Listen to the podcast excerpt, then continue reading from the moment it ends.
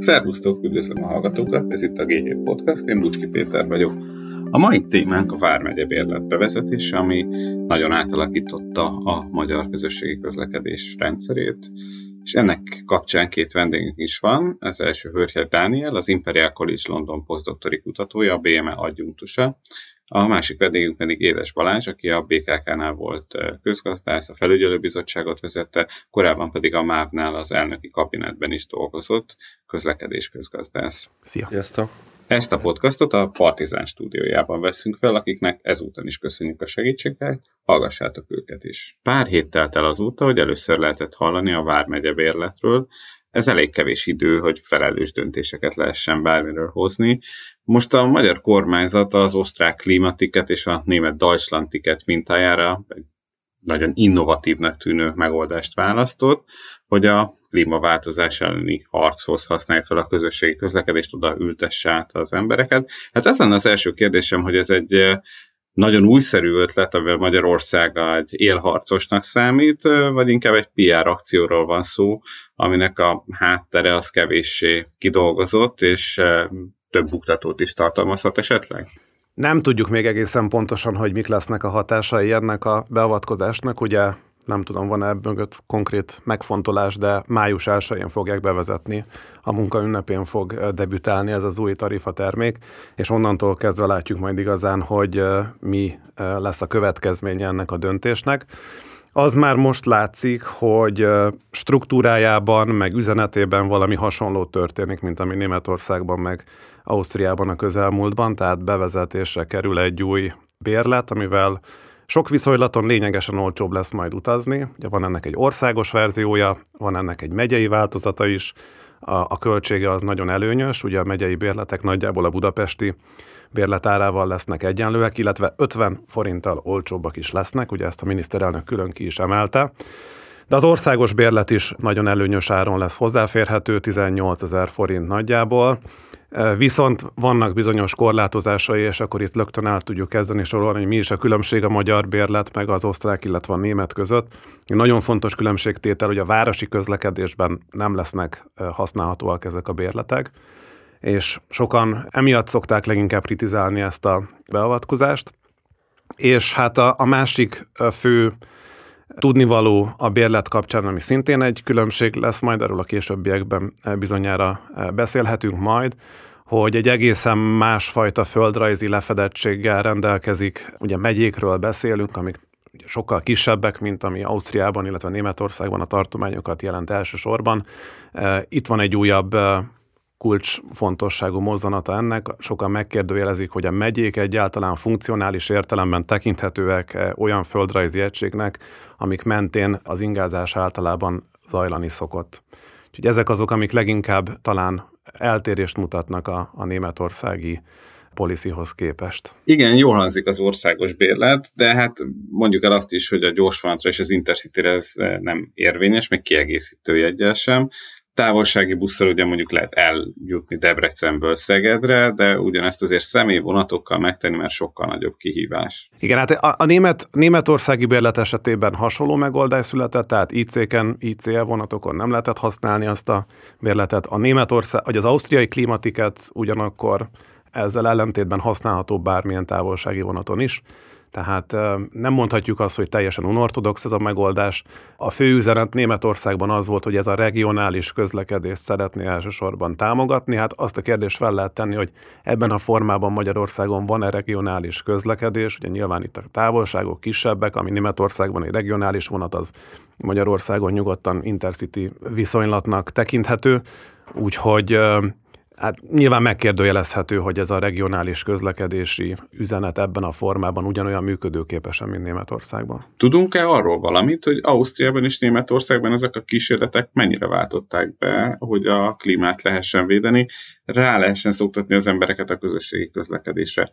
Letették az autóikat emiatt az emberek? Nagyon korai fázisban vagyunk a kiértékelés szempontjából. Most szállingoznak be az első tanulmányok a közlekedési konferenciákra, amikre járni szoktam. Nagyon nagy az érdeklődés nyilvánvalóan. Mindenki szeretne egy egyértelmű verdiktet azzal kapcsolatban, hogy megmenekült akkor a klíma. A németországi esetben az látható, hogy nagyon jelentős kereslet növekedés következett be a tömegközlekedés világában, ez olyan 40% a gyakorlatilag még a pandémia előtti utasforgalomnak is, tehát nem, hogy sikerült visszapattanni a pandémia előtti időszakra, hanem még meg is fejeltük 40% kal ez Németországban nagyon sokszor zsúfoltsághoz vezetett bizonyos viszonylatokon, és ezzel szemben az autó használat csökkenése, ugye azt várnánk, hogyha olcsóbb lesz a busz, a vas, vasút, akkor hirtelen leteszik az emberek az autójukat. Sajnos elenyésző, ilyen 3-4 százalékos autóhasználatban miért csökkenést erről szólnak az eddigi vizsgálatok. Sok mindent figyelembe kell itt venni, ez egy bonyolult statisztikai feladat, hogy meg tudjuk mondani, hogy egész pontosan mi az a keresletváltozás az autó frontján, ami tényleg amiatt következett be, mert egy új bérletet bevezettek.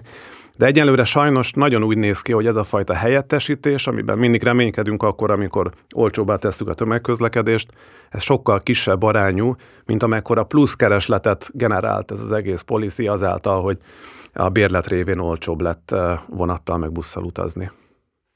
Olyan hipotézisek vannak el mögött, amik, amiket azért eléggé hát, e, hogy mondjam, gyenge lábokon állnak, tehát nehéz, nehéz azt belátni, hogy ha valaki autóval jár, és ahhoz van hozzászokva, akár nagyobb távolságra ingázva, mondjuk német helyzetben nehéz azt elképzelni, hogy ezek az emberek ne tudnák azt egyébként kiváló párhuzamos szolgáltatások elérhetőek. Tehát nem az a történet alapvetően valószínűleg, hogy hirtelen ingyen lesz kvázi, akkor kipróbálom, mert hát ingyen van, és akkor rájövök, hogy mennyire szuper. Tehát ez, ez a mese azért ilyen szempontból megkérdezhető. Én is nagyon kíváncsian várom, hogy, hogy mi, mi, mi lesz a kimutatható hatása. De ugye ebben az az érdekes, hogy ezek a példák arról szólnak, hogy nagyon jól felépített közlekedési és tarifarendszerek, tényleg nagyon okos rendszerek, amiben több évtized munka van, hogy hogyan vannak összehangolva a város és a városok közötti közlekedésnek a menetrendjei, szolgáltatásai, és hogy ezek egységesen egy, egy tarifán keresztül igénybe vehetőek. Szóval ezeket a rendszereket ilyen ilyen promóciókkal megtolni, ez az nem hasonlítható ahhoz, mint a nálunk lévő középkori rendszer, elképesztően szerencsétlen, nyomorúságos magyar tömegközlekedési tarifa rendszer, annak az összes betegség, ami mind pont arról szól, hogy semmi nincsen megoldva ezekből a problémákból, tehát ismerjük a jó gyakorlatokat, ezeket nem implementáltuk Magyarországon, és erre ráengedni egy ilyen, egy ilyen elég bugyuta kedvezményt, szerintem ez, ez, ez ilyen, szóval mondhatnám, hogy ez okos lány, de nem okos lány, mert ez buta lány, tehát hogy, hogy nem hozott ajándékot, de, de cserébe még hülye is volt. És ugye óriási kockázata van, mert, mert megint az a, ha többletkeresetet ráengedjük erre a rendszerre, ami legendásan kapacitáshiányos nagyon sok helyen, Ugye ez egy külön vita, és erről is érdemes beszélni, hogy egyáltalán megérje össztársadalmi szinten többletkeresletet ráengedni, és ezt, ezt nagyon drágán kiszolgálni, nem biztos, de hogy, hogy ha nincsen kapacitásunk, nincs elég pályánk, Budapest elővárosban a legtöbb irányba már, már konkrétan nem férnek el a vonatok, ugye ahhoz kellene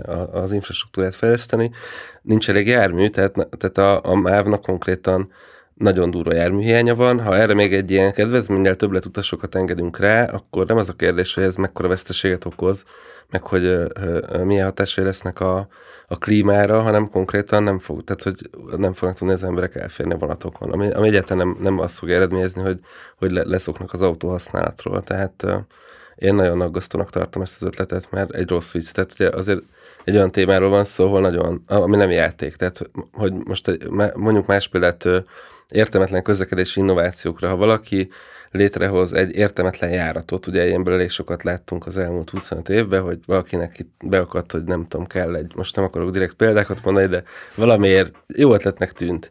Az pazarlás, de egy olyan, olyan hülyesség, ami nem okoz társadalmi károkat azon kívül, hogy, hogy konkrétan pazarlásabb az értelemben, hogy közlekedünk valahol utasok nélkül de az, hogy az egész rendszer túlterheljük egy olyan cél érdekében, ami, ami teljesen nyilvánvalóan nem egy közlekedés politikai cél, mert itt erről szerintem nincsen szó.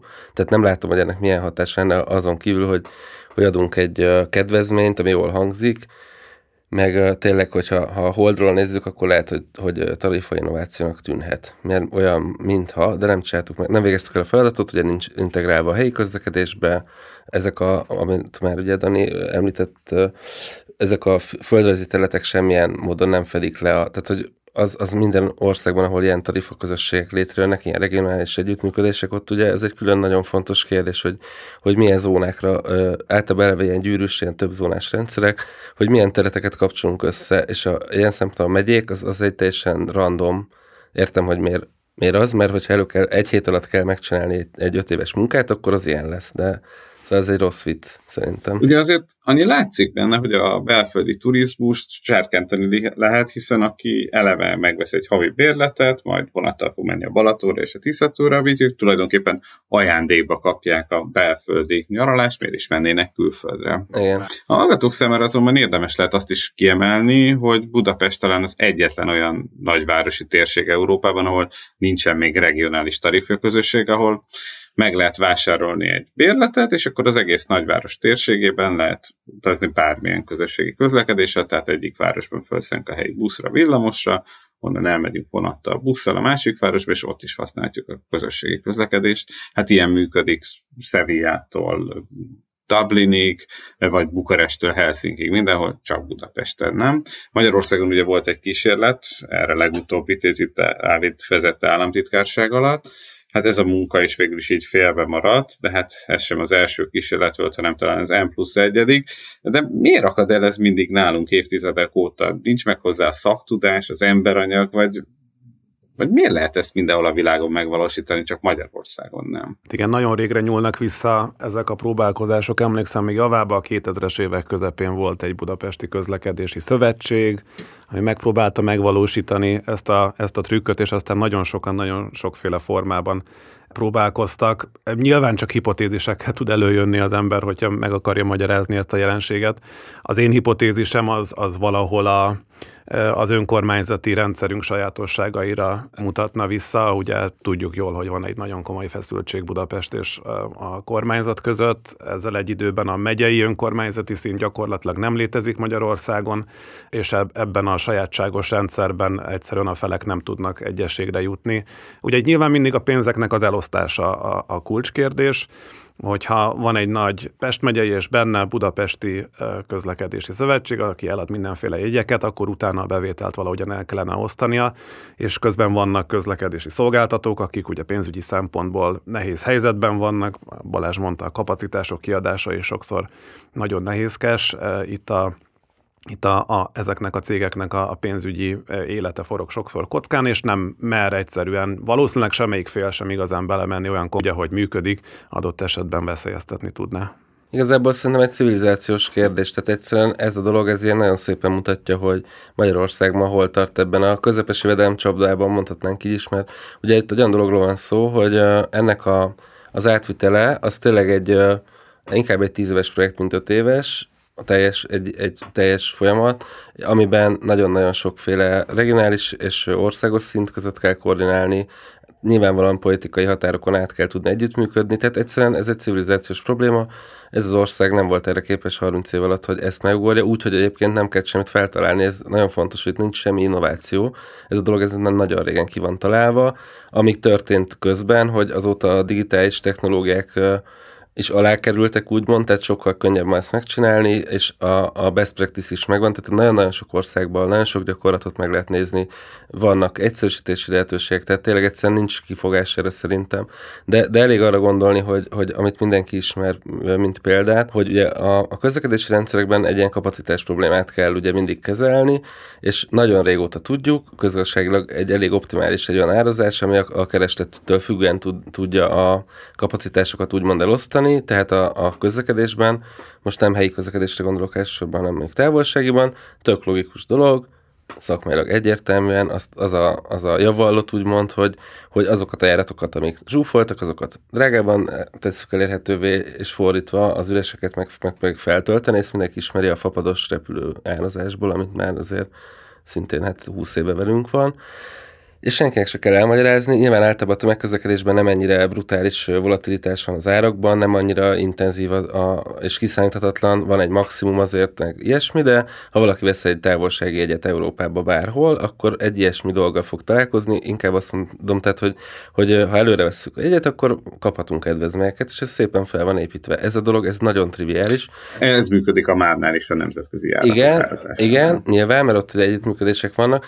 és ez gyakorlatilag a szabályozás ezt a dolgot nem engedi meg Magyarországon. Most már az egész digitális egyrendszer a vasút esetében alkalmas lenne ennek az el, el, kiszolgálására. Erre, egyszerűen erre nincsen szerintem magyarázat. Ez egy, ez egy tök egyszerű dolog. És nem mondom, nem azt kell elmagyarázni a választóknak, hogy drágában adunk valamit, hanem azt, hogy vannak bizonyos kedvezmények. Szóval ilyen egyszerű dolgok sem működnek, és akkor ehhez képest nyilván, tehát, és azt gondolom, hogy ez, az, az, az, azért ennek az oka részben az, hogy meglepően konzisztensen igaz volt a közlekedési igazgatásra a politikai legfelső szinten ebben a 30 évben, hogy nagyon rossz minőségű közpolitika volt jelen. És ez azért érdekes, mert szerintem a legtöbb ágazatban nem így volt. Tehát azért, ha oktatásról, egészségügyről, bármiről beszélünk, nagyon-nagyon változatos minőségű szakpolitika valósult meg az országban. Sokszor ugye ezek a dolgok inkább nem megvalósultak, csak elkezdődtek, aztán elmaradtak. De mindenki tud a, ezekből az ágazatokból ilyen kis aranykorokat fel felidézni, amikor néhány évre jó minőségű dolgok történtek, hogy így mondjam, szakmailag színvonalas munka zajlott, és a jó irányba kezdtek elindulni a dolgok. Aztán előbb-utóbb persze lehet, hogy elbuktak, de én a közlekedésben nem nagyon tudok ilyeneket mondani, a, most a legfelső szintre, tehát minisztériumi szintre gondolva. E, a legtöbb pozitív fejlemény sokkal alacsonyabb szinteken valósult meg. Tehát mondjuk az, hogy ütemes egy rendszer, vagy bocsánat, ütemes menetrendi rendszer van a vasúton, és ez szépen kiterjed az országra, és egy, ez egy nagyon pozitív dolog. Ez, ez sokkal alacsonyabb szintekről jött, tehát ez inkább jött a vasúton belülről, és aztán oké, okay, engedte a politika, de, de szerintem itt egy, egy egészen vámlatosan, konzisztensen alacsony színvonalú felső irányítás, politikai, közlekedés politikai irányítás kellett ahhoz, hogy ez a dolog soha ne tudjon tovább jutni ezeken a kezdeményezéseken, mert a szereplők ez 25 éve dolgoznak ezen, mindenki érti, hogy ez kellene, hogy legyen, hogy legyenek ilyen együttműködések Budapesti régióban, nem csak Budapesten egyébként, és tényleg egy vicc, hogy nem tudom, Tatabányáról ezrek ingáznak Budapesten naponta, és tényleg meg kell venniük egy helyi bérletet a szülővárosukba, vagy ahol elindulnak, egy vasúti jegyet, aztán meg egy BKK bérletet, vagy egyet, tehát hogy ez, ez egy vicc, tehát ez, ezen Szerintem tényleg... Is abban, vagyunk. Igen, abban az értelemben érdemes, vagy abban a kontextusban érdemes értékelni a, azt, hogy 2023 nagy terméke a vasúti bérlet, hogy 2010-ben gyakorlatilag Fónagy János azzal érkezett meg a közlekedési döntéshozatalba, hogy országos elektronikus jeggyel fogunk utazni néhány éven belül. Ugye ez se rakétatudomány, hogyha ma valaki Hollandiában felszáll egy vonatra, vagy egy buszra, akkor azzal az egy elektronikus kártyával az egész országban bárhova, bármilyen járművön utazni tud. Tehát ez is egy létező technológia, ez ami 2010-ben a célkitűzésünk volt, és aztán eltelt több mint egy évtized, mindenféle izzadás azzal kapcsolatban, hogy ez valahogyan meg tudjon valósulni, végül az egészből semmi nem lesz, és egy teljesen ellentétes irányba a használat arányos díjfizetés helyett a teljesen használattal aránytalan, hogyha létezik ez a kifejezés, tarifa terméket vezetünk be, beismerve gyakorlatilag, hogy a, a kezdeti céljaink azok, azok elvesztek, és, és gyakorlatilag egy ilyen, hát a bérlet bizonyos szempontból, hogyha az elektronikus jegy az az űrtechnológia, akkor a bérlet valahol a, a kőbaltának felel meg. De mint hát döntéshozóink tisztában sem lennének a legalapvetőbb szabályozással, hogy hogyan is működik Magyarországon a közösségi közlekedés, hiszen a, a kezdeményezés azoknak jelenthet igazán sokat, ugye elvileg, akik 20 ezer forintot tér vásárolnak bérletet, és akkor nagy összeget takarítanak meg. Tehát aki teljes áru bérletet vásárol, azoknak közel 90%-a ugye munkába jár, és a munkáltatójuknak kell megfizetni a bérletárának a 86%-át, így gyakorlatilag az embereknek ez az intézkedés pár száz vagy csak pár ezer forintos megtakarítást jelenthet. Hát inkább azt lehet mondani, hogy a heavy usereket fogja még ösztönözni talán, tehát hogy akik eleve ö, teljesen más, tehát nem, nem a munkába járási szituációra értelmezhető a változás, szerintem sem, hanem minden egyéb. Egyébként nagyon sokan dolgoznak jogilag nem tiszta feltételek között, akinek a, ez a munkáltatói konstrukció nem érhető el. Ezért elképzelhető, hogy ezért sok embernek ö, használható lesz, de egyszerűen egy full, ez egy inkorrekt dolog, tehát most csak a Pest megyén maradva az agglomerációnál. Tatabányáról három megyén kell átutaznom, nem tudom, Nagykátáról egyből, ö, teljesen ö, a távolságokra semmilyen tekintettel nincsen. Olyan kockátok vannak benne, amik egyrészt nyilván a, a tömegközlekedésnek a, a finanszírozását is abszolút veszélybe sodorják. Szerintem a, a kapacitás oldali dolog is nagyon veszélyes, mert ugye az, az fog történni, mondjuk a Balaton szerintem nagyon jó példa, amit mondtál. A balatoni közlekedés a, a, az összeomlás határán van minden nyári időszakban, szintén azért, mert hiába történt egy csomó fejlesztés, egyszerűen nincs elég jármű, nem tudja a vasút kiszolgálni. És ha erre még... el, hogy, hogy itt ugye van egy 90%-os diákkedvezmény ebben az ja, egész igen, igen, igen. Tehát... Amik külön tehát én tényleg nagyon örülök neki, hogy még több diákot a, a vonatokra, mert szuper dolog, meg, meg tényleg, tehát a, ugye ha nagyon visszajönk a, a primér elvekhez, az, hogy ösztönözzük a tömegközlekedés használatát, szuper, természetesen. Csak ha ész nélkül csináljuk egy olyan országban, ahol nincs egy kapacitás hozzá, mert, mert egyébként ugyanez a közlekedéspolitika úgy tűnik, hogy mindent leállít, ami ahhoz kellene, hogy ne csak hogy holnap, de hogy mondjuk öt év múlva már legalább legyen. Tehát a jármű ügyben nem hallottam semmi pozitívumot az elmúlt hónapokban, az se, hogy a már elkezdett fél évezett elkezdett SOS beszerzésekkel mi van, vagy elindított beszerzésekkel, ugye mert a, ezzel kicsit a rezsicsökkentéshez hasonló, hogy, hogy tíz éves elmaradás van a járműbeszerzésből. Ugye mostanára jöttek be azok a, azok a motorvonatok, amiket gyakorlatilag egy, egy évtizeddel ezelőtt szereztek be, most ugye ezek több hullámba voltak, nem pontosan mondom, de, de hogy ugye, ahogy, ahogy Budapest is egyébként a, 2010-14 közötti időszakból él még mindig. Ugye itt mindenhol ez a dolog történik, hogy mivel nem gondoskodtunk a, a járművekről, nem lesz kapacitás, és ezt nem lehet megoldani egy hét alatt. Szóval erre így ráengedni még plusz keresletet, ez, ez szerintem nagyon kockázatos játék. Szerintem érdemes lehet kiemelni, hogy nem arról van szó, hogy többletkapacitást nincsen, hanem hogy 40-50 éves szerelvények vannak, tehát gyakorlatilag harmadik virágbeli állapotok vannak a magyar vasúton. Európában teljesen példanélküli, hogy ilyen mennyiségben lennének ennyire előregedett járművek. Hát nagyon vegyes. Itt van a legmodernebb technika is, ugye a svájci tervező által szállított emeletes motorvonat, nyilván kifogástalan minősége, de ugyanakkor velünk él a Kárdár korszak is.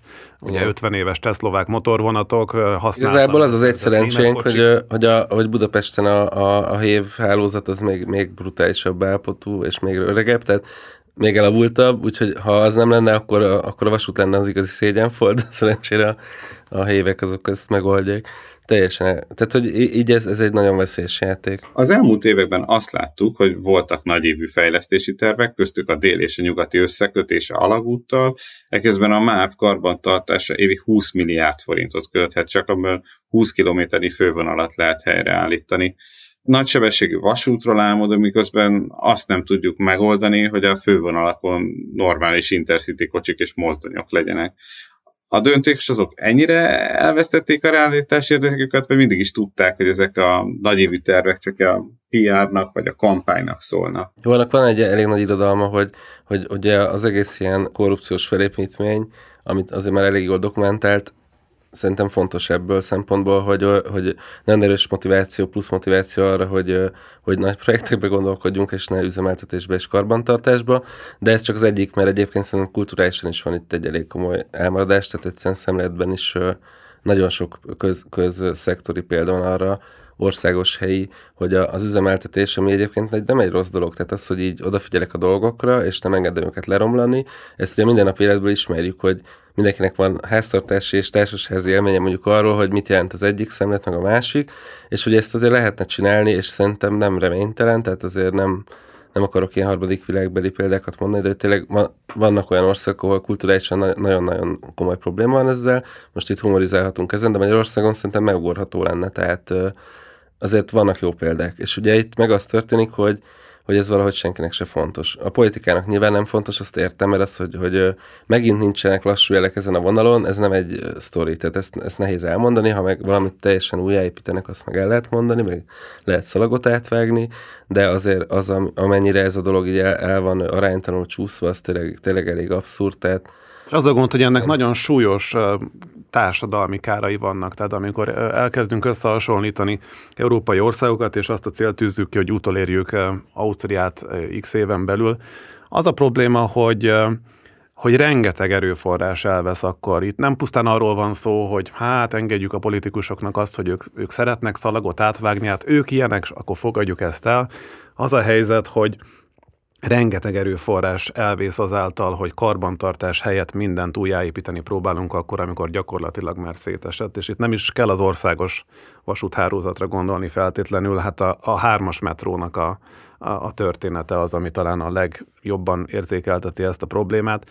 Nem nagyon látok Európában olyan más várost, ahol egy metróvonalnak gyakorlatilag a karbantartása úgy, ahogy van, el van felejtve évtizedekre, és aztán évekre megbénítva a város fő közlekedési tengelyét, utasórák ezreit, százezreit, millióit elveszítve eh, kell végigverni azt a felújítási munkálatot, aminek következtében ismét használható lesz eh, ez a vonal. Ezek, a, ezek az utasórák, amik elvesznek, ezek a magyar GDP-ből veszik ki az értéket, és amikor a nap végén összehasonlítjuk azt, hogy Magyarország miért kevésbé produktív, és miért kevesebb értéket előállító ország, mint például a szomszédos Ausztria, akkor ezek a döntések nagyon súlyosan benne vannak mögötte. Úgyhogy szerintem itt, itt nem elég az, hogy ezen sopánkodunk, vagy azt mondjuk, hogy hát a politikusaink jó lenne, hogyha egy kicsit felelősebben döntenének. Itt ennek a közlekedési szakmának ki kellene építenie egyfajta immunitást, egyfajta jelzőrendszert, ami, ami bejelez akkor, amikor elfelejtődnek fontos döntések, például az infrastruktúra karbantartása szempontjából.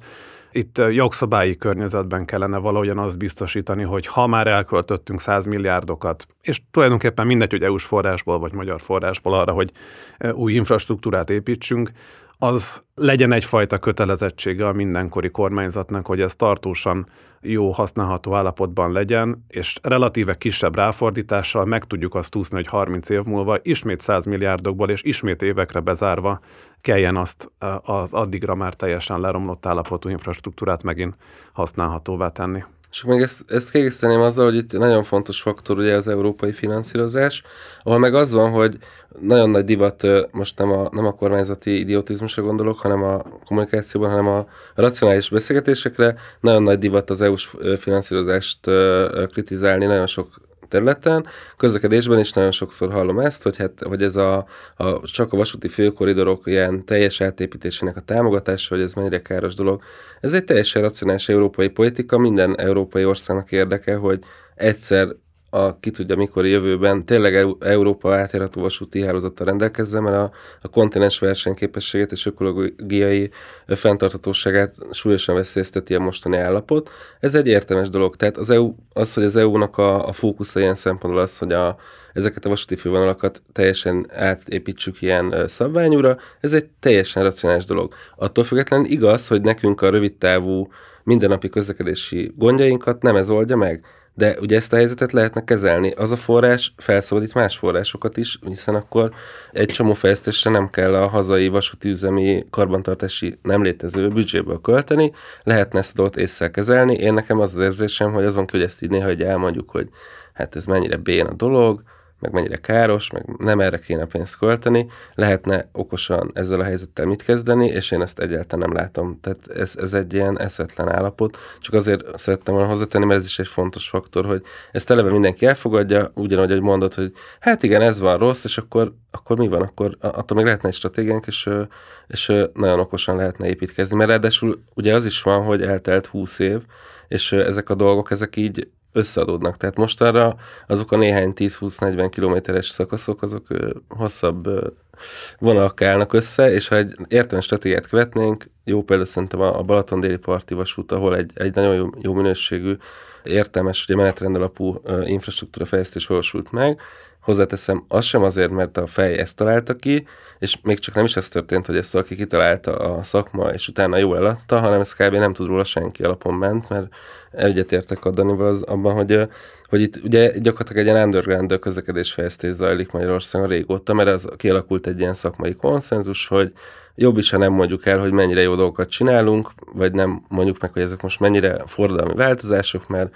akkor legalább nem, nem teszik őket tönkre. De ugye ennek az a vége, hogy, hogy nem is tudják az emberek, a használók se, hogy, hogy mik valósulnak meg, hogy mi, mi, miért történik, és szerintem ez nem fenntartható, tehát ezt ki kell nőni, ezt a, ezt a modellt. Érdemes elmondani, hogy a hármas metrót naponta többen használják, mint a teljes vasúti hálózatot Magyarországról. Így nem egy kis projektről van szó, Igen. de ha már a hármas metró, ott a Népliget felüljárója is most sok visszhangot kap, hát itt, itt sem sikerült megoldani, hogy a repedéseket idébe észrevedék és kiavítsák, de hát az összes fővárosi hídon is láthatjuk, hogy, hogy nem rozsdát kezelik, vagy festik le, amikor megjelenik, hanem 20-30 évet az egész hidat építik el. Kicsit olyan a hangulat, mint hogyha egy autón a szélvédőt azt így nem takarítanánk, hanem amikor már nagyon nehéz rajta ki lehetne, akkor időnként kicserélnénk. Tehát körülbelül ez történik. Hát ez az, az eszközmenedzsment, ez, ez, egy, ez, egy, ez egy tudományos disziplina tulajdonképpen. Itt nem másról van szó, mint építünk valamit, és tudjuk, hogy ez a következő 10 évben, 20 évben, 30 évben mekkora költséget fog generálni. Amikor a Balázs stratégiáról beszél, akkor szerintem arról az egyszerű gyakorlatról beszél, hogy Látjuk előre, hogy milyen költségek fognak jelentkezni, és van-e valami tervünk arra, hogy honnan fogunk pénzt allokálni azoknak a költségeknek a, fedezetére. Az a gond, hogy, hogy nem létezik ilyen stratégia. Nem tudjuk, hogy mennyi költséget kellene igazából előteremtenünk ahhoz, hogy ezek a, ezek a hidak, metróvonalak, meg vasúti kocsik ugyanolyan állapotban maradjanak, mint ahogyan a keletkezésükkor voltak, és még kevésbé tudjuk, hogy miből fogjuk ezt majd finanszírozni. És, bocs, és még egy fontos dolog, hogy egy olyan területről beszélünk, ami nem olyan, mint mondjuk a nyugdíjrendszer fenntarthatatlansági problémája, amire nincs jó megoldás, ez minden, minden fejlett ország küzd ezzel a problémával, mert egy nagyon komoly probléma, nincs jó megoldás, problémás. Kutatni kell, kísérletezni kell. Ezek a dolgok, amiről mi most beszélünk, ezekre van megoldás, vannak jó gyakorlatok, átvehetőek, tehát itt semmit nem kell feltalálni, ezek elég egyszerű dolgok. Említetted, hogy milyen nehézség a vasúti fővonalakat átépíteni az uniós standardok szerint azért Románia meg tudja ugrani ezt a szintet. A fővonalakat átépítik 160-as sebességre, a megfelelő európai biztosító berendezésekkel. Nálunk ekközben elég érdekes, hogy Kolozsvárra nagysebességű vasutat álmodunk, miközben tudjuk, hogy Romániában sosem fognak egy nagysebességű vasutat építeni. Ekközben viszont felújítjuk a Püspökladán és országhatár közötti szakaszt, úgy villamosítva, hogy 100 km per óra lesz a maximális sebesség, ami nem is tudom, hogy létezik még Európában, hogyha hozzá nyúlnak egy vonalhoz ilyen lassúra építsék el. Ráadásul olyan költséggel, amiért máshol két vágányt építenek, és 160-ra. És nagyon tudom képzelni, hogy emögött is ilyen logika volt, hogy, hogy ezt az EU-s elvárásrendszert így milyen ügyesen meghekkeljük.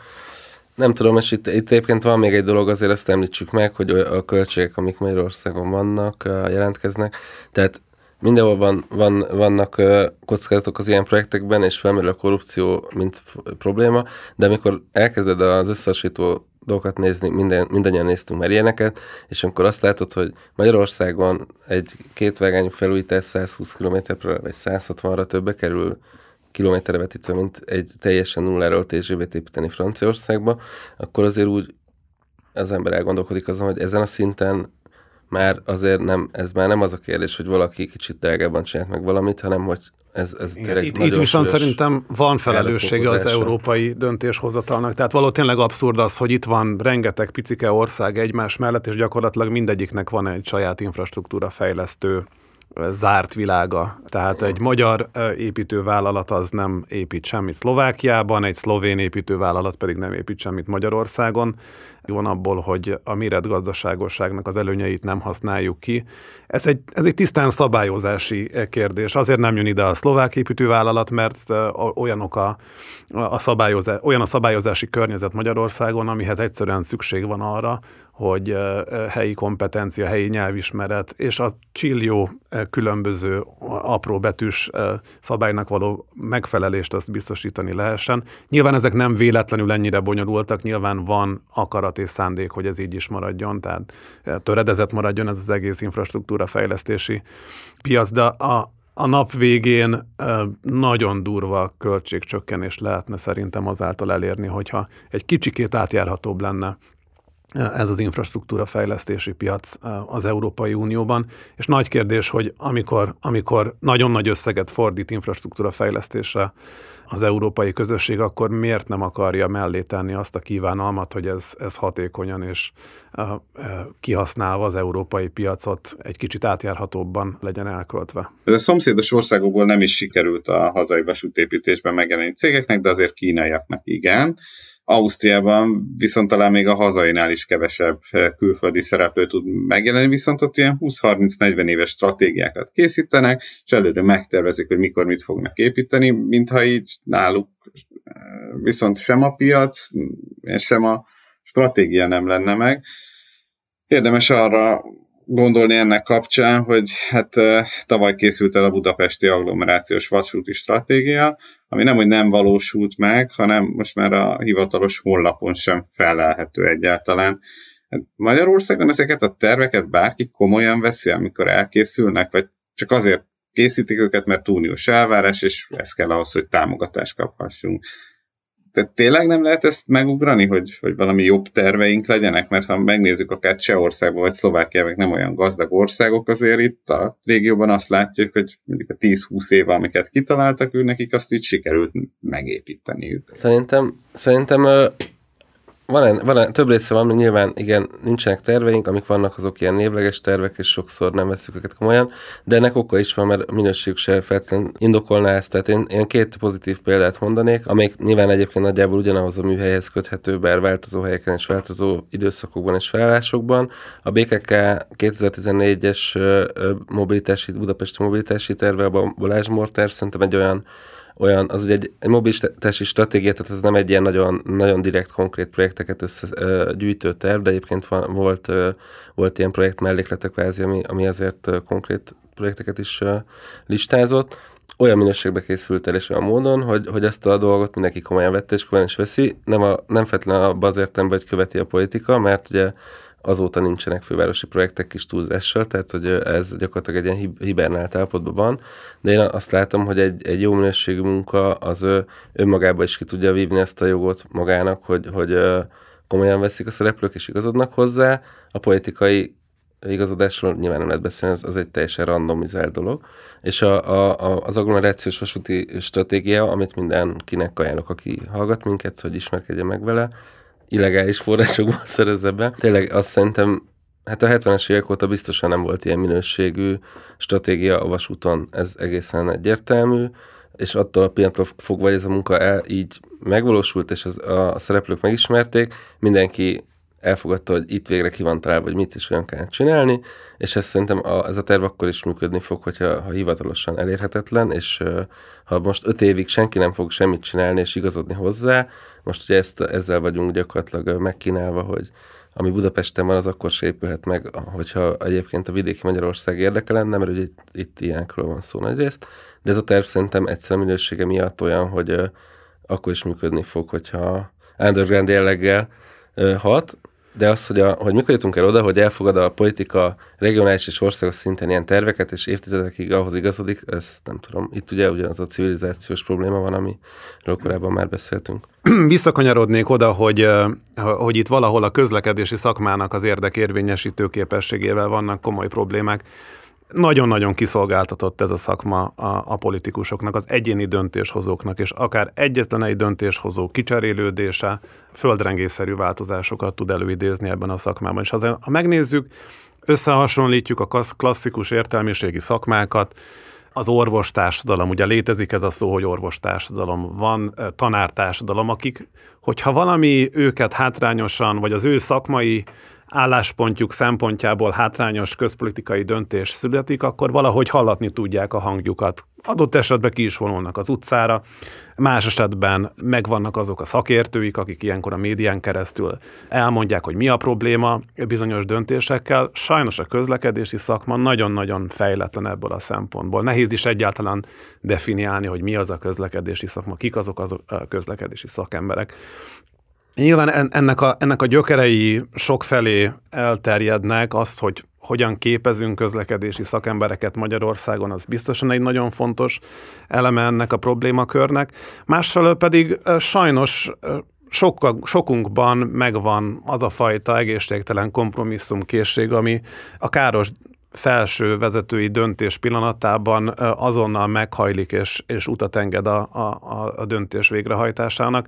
Nagyon sok ilyen példát lehetne említeni az utóbbi években, és hát effektíve az, ami most zajlik a közlekedési szakmában, és az is nagyon vészjósló, annak ellenére, hogy nagyon keveset hallunk erről a közéletben. Rengeteg intézmény született, és aztán szűnt meg gyakorlatilag hetek, hónapok leforgása alatt ebben a közlekedési szakmában és itt lehet beszélni arról, hogy hány közlekedési államtitkárunk volt, és ők milyen intézményeket hoztak magukkal, amik aztán nagyon gyorsan megszűntek. Ugye például a elővárosi vasúti stratégiát létrehozó Budapesti Fejlesztési Központ az egy rekordrövid ideig életben lévő szervezet volt, és azt kell, hogy mondjam, hogy egyébként egy nagyon jó szakmai gárda jött össze abban a szervezetben, akik aztán néhány hónap leforgás alatt nemzeti közlekedési központtá változtak, hogyha jól emlékszem, nehéz már fejben tartani ezeket a szavakat, aztán utána összeolvadtak egy másik szervezettel, aztán utána lett egy minisztercsere, ugye Parkovics László távozott,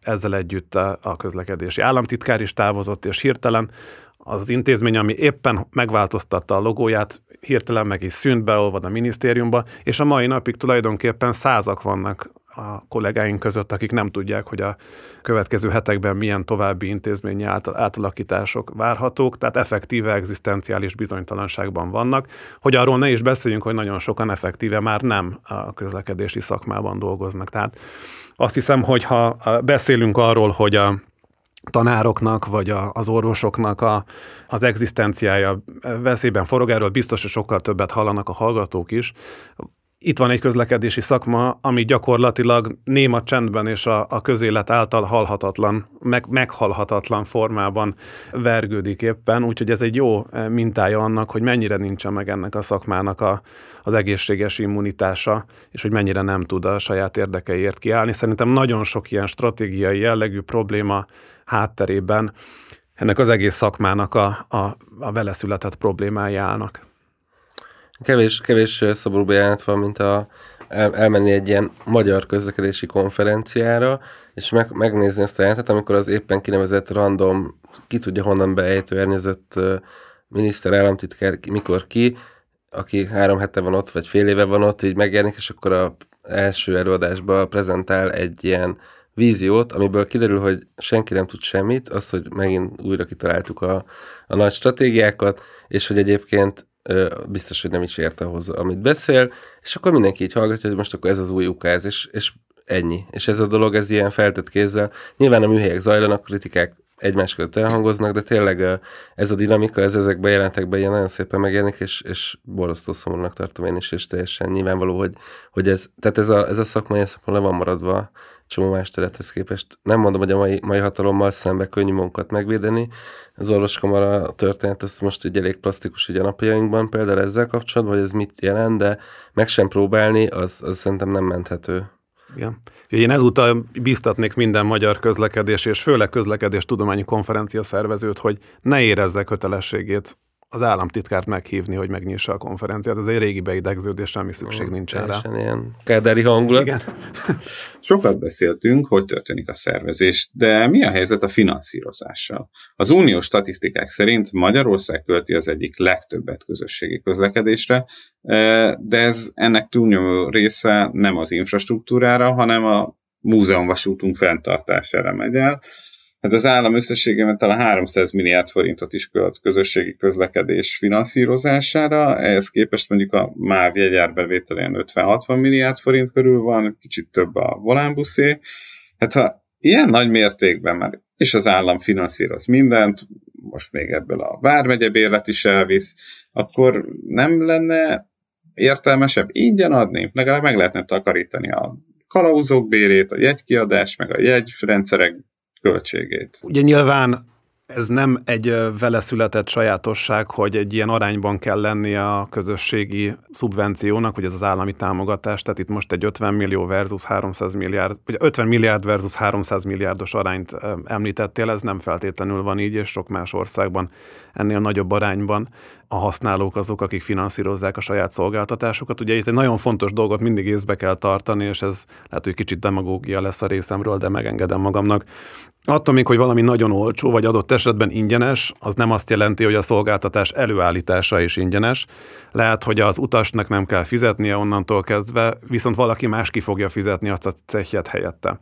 És nem is feltétlenül közgazdasági hatékonyságról beszélek, hanem pusztán az igazságosságról. Szeretnénk-e azt, hogy a közszolgáltatásainknak, amiknek az előállítása költséges, ezt tudjuk nagyon jól, ott a használó semmilyen formában ne kelljen, hogy bizonyos értelemben felelősséget vállaljon a, a szolgáltatás igénybevételéért, hanem azt várjuk, hogy az adófizető, aki nincs ott a helyszínen, aki lehet, hogy soha nem is használta még azt a szolgáltatást, lehet, hogy adott esetben még a mobilitásában is korlátozva van, ő az adó forintjain keresztül fizesse ki az én vonatjegyemet, meg az én buszjegyemet.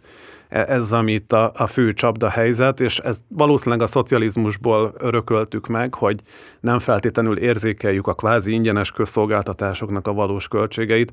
Szerintem nagyon fontos lenne, hogy ez, ez visszajöjjön, különben nem várhatjuk azt, hogy a, a közszolgáltatásnak, a vasútnak, az autóbusz közlekedésnek a szolgáltatása érdemben fejlődjön a szocializmusban megtapasztalt alacsony színvonalhoz képest. Igen, és itt ugye arról, arról is szó van, hogy ha, ha tehát a, amit mondtál, azt lehet így is értelmezni persze, hogy, hogy akkor minek szedünk egy jegyet, tehát hogy ez egész rendszer, az még egy jó érv is egyébként, hogy ezt működtetni drága, és akkor ezt meg lehetne takarítani, ez egy, ez egy racionális érv, valójában persze nyilván sokkal többet vesztenénk, mint amennyit meg tudnánk takarítani, mert azért egy vonaton egy kalauznak nem csak az a dolga, hogy egyeket ellenőrizze, ha nincs ott senki, akkor ott elég vicces dolgok történhetnek elég gyorsan, szóval nyilván ezek a dolgok bonyolultabbak, de nem is ez a, ez a lényeg, hanem azt szeretném csak elmondani, hogy az, az biztos, hogy a költségektől a, a, a tarifák távol vannak, és ez mindenhol így van, és ugye ennek az az oka, hogy azt gondoljuk, hogy a, a közösségközlekedési rendszer használatára való ösztönzés az egy fontos cél, ami a közjóhoz közelít, tehát hogy ez egy igaz állítás, de ebből nem az következik, hogy teljesen ingyenesen kéne adni, sőt, tehát ez egy nagyon rossz irányba viszi a gondolkodást, nálunk nem is elviszi, hanem vissza tényleg egy ilyen rossz nosztalgiába, és a, ugye annak csodálatos irodalma van, hogy ami teljesen ilyen van, azt az emberek egyébként nem is tartják semmire. De amit szerintem itt még fontosabb, hogy az, hogy a, a, az a tarifa, ez hol van, milyen árszintbe kerül a közösségi közlekedés, igazából az egy közlekedéspolitikai eszköz normális esetben, és csak egy feladata van, hogy a használatot úgy ösztönözze, hogy lehetőleg minél kevesebb bevételkiesést okozzon. Tehát nekünk csak azt kell eltalálni, hogy hogy annyira lehet, legyen minél drágább, úgymond, tehát hogy minél jobban fedezze a költségeket, de még ne érje meg autóval járni helyette. Körülbelül ennyi. Tehát ez a most nagyon primitíven a logika. És ugye pont ez a gond, hogy az összes ilyen barbár rendszer, mint ez a szerencsétlen megyebérlet, azért teljesen alkalmatlan, mert abszolút független attól, hogy milyen távolság utazik valaki, a költség, tehát hogy, hogy teljesen véletlenszerűen fog kialakulni, hogy kinek éri meg mondjuk az autózással szemben, semmilyen okos elemet nem tartalmaz, amivel lehetne ösztönözni. Ugye ezeket a rendszereket helybe kéne összenézni, egy-egy régióra kitalálni, és oda kell konkrét megoldásokat. És ugye itt az lesz, hogy ehhez letoljuk a nadrágot, és minden nagyon olcsón adunk, ezzel ugye már ezt említettük, túlkapacitás igény fog jelentkezni, és nagyon durva bevételkiesés is mellesleg, mert ugye egy csomó ember nyilván örömmel fog sokkal kevesebbet fizetni azért, mint amit eddig fizetett, és ez teljesen nettó veszteség a közösségnek, mert az történik, amit a Dani mond, hogy mások fogják helyette kifizetni, ez, ez nem oké. Okay. És még egy fontos dolog, hogy Magyarországon az egy teljes félértés, hogy a tarifa lenne az első ö, probléma a tömegközlekedés kapcsán. Tehát ez megint, ha nézegetjük a német, osztrák és egyéb példákat, a nagyon jól kiépített, elképesztően finoman hangolt, minden szempontból közel ideális rendszereket, nézve, ott tényleg az ár egy nagyon fontos tényező. Nálunk még nem tartunk itt, tehát nálunk a szolgáltatásnak sokkal elemibb problémái vannak. Most csak, hogy egy példát mondjak, az, hogy a, egy, egy buszjegyet digitálisan úgy kell megvenni, hogy megnézem valami keresőbe, hogy hány kilométerre fog utazni, és utána egy ilyen buta táblázatban ott kiválasztom, hogy akkor egy 40 kilométeres jegy kell, mert nem tudja a rendszer azt, hogy beírom a két megállót, és kiszámolja nekem, hogy és megveszem egyet. Ilyen szintű dolgok vannak. Tehát az ügyfélélmény, hogy ilyen bizniszes nyelven mondjam, az brutálisan alacsony szintű, egyáltalán nem tartunk ott, hogy itt a költség a fő. Tehát ha valaki azt, most ugye megint egy félreértés, hogy a közlek, tömegközlekedésen utazók nem, nem azokkal kell foglalkozni, akik azzal járnak, hanem azokkal, akik nem. És ha azt nézem, hogy valaki egy autóból mérülne át vonatra, buszra, stb., akkor leg, legritkább esetben a költségeken múlik. Tehát az, az egy fontos elem, de sokkal fontosabb lenne a többi dolgot rendbe tenni. Hogy legyenek tarifaközösségek, hogy legyenek integrált menetrendek, legyen jó kommunikáció, jó brand, jó alkalmazások hozzá. Egy, egy komplet szolgáltatás csomag kell, aminek a, a, az ár az csak egy pici része. De hogyha nagyon a költségekhez akarunk ragaszkodni, hogy mégis mi miatt uh, kerül elő az az éves 300 milliárd forintos uh, költsége nagyjából például a vasúthálózat üzemeltetésének. Ez egy nagyon fontos sajátossága a közforgalmú közlekedésnek, a költségek döntő többsége a szűk keresztmetszetben keretkeznek. Tehát a, a, ez a számla az év végén leginkább attól függ, hogy csúcsidőben, amikor a legtöbben használják a rendszert, mekkora kapacitásra van szükség. Egy okos jegyrendszernek valahol erre kellene reagálni, hogyha újabb utazások generálódnak a csúcsidőben, és ezáltal több kapacitásra van szükség, és ezáltal növekszik az egész rendszernek a forrásigénye, akkor ott meg kell fogni valahol ezt a pluszkereslet növekedést, vagy biztosítani kell a jegyáron keresztül, hogy ott hasznos utazások történjenek csak meg. Ezzel szemben van egy csúcsidőn kívüli állapot is, ami Magyarországon iszonyúan volatilis, tehát a csúcsidei kapacitás kihasználtság sokszor a buszokon és a vonatokon is gyakorlatilag teljes tömegnyomort jelent. Ezzel szemben csúcsidőn kívüli időszakokban nem ritkán látunk üresen kongó buszokat, üresen kongó vonatokat. A családi kapcsolataim révén gyakran a Csepel-sziget déli részén töltök őszi hétvégi napokat, és látom, ahogyan a Makád Ráckeve busz gyakorlatilag utas nélkül cikázik el a szemünk előtt minden egyes fél órában. Ezekben az időszakokban, ha további utasokat szállítunk el, az gyakorlatilag semmilyen pluszköltséget nem idéz elő. Tehát, hogyha valaki nagyon ingyenes tömegközlekedést szeretne bevezetni az országban, akkor azt javasolnám neki, hogy a csúcsidőn kívül tegye ezt, mert ott gyakorlatilag közgazdasági szempontból ez egy, ez egy indokolt lépés lenne. Ez a fajta differenciálás, ez, ez nagyon-nagyon jelentős szükséglete lenne egy jó tarifarendszernek Magyarországon. Az a probléma, hogy amikor a bérletek irányába megyünk el, akkor megszüntetjük a differenciálásnak a lehetőségét, és nem tudunk semmilyen ösztönzést biztosítani arra, hogy ez a fajta kapacitás kihasználtság ez javuljon a jelenlegi állapothoz képest. Megint, hogyha az előző példához visszautalok, hogy a, egy autó, autóból próbáljuk az embereket kiösztönözni, azt megértette a magyar közlekedéspolitika, hogy ehhez jó menetrendi kínálat kell, nem az a megoldás, hogy egy nap négy busz megy össze-vissza, hanem kell egy ilyen rendszeres kínálat, amit ami az előző példában elhangzott. Szuper. Következő feladat, minél több utast áttenni ezekre a járatokra, és levenni a súcsidőről. Ez tök egyszerű, megint ez a tankönyv első fejezet, hogy megtettük az első lépést, és van egy olyan rendszer, egy szolgáltatás, amiben egy megfelelő ösztönző tarifarendszerrel el lehetne a keresletet ellapítani a görbét, hogy ilyen Covid bemondást idézzek, és ez mindenkinek jó lenne. Tehát ez egy tök jó dolog, megvannak rá az eszközök, 15 éve nézzük azt, hogy ez nem történik meg. Mert, mert egyszer túl kell lépni azon, hogy le van írva egy, egy egy szabályzatban, hogy hány kilométer, hány forint. Tehát, e, mert ugye itt e, még mindig itt tartunk, ami tényleg egy, egy 150 évvel ezelőtti modell. Igen. Hát én nagyon köszönöm nektek a beszélgetést, én úgy foglalnám ezt talán össze, hogy ennél lejjebb talán mert nem lesz a magyar közösségi közlekedés helyzete, hiszen minden létező hibát, amit lehetett, elkövettek. Nagyon köszönöm, hogy itt voltatok. Sziasztok! Sziasztok! A hallgatóknak is köszönöm, hogy velünk voltatok és meghallgattatok. Ha tetszett a műsor, akkor iratkozzatok fel ránk ott, ahol a podcastotokat hallgatjátok, iratkozzatok fel a hírlevelünkre, és ha tehetitek, akkor támogassatok minket úgy, mintha előfizetnétek egy lapra a g7.hu per támogatás oldalon.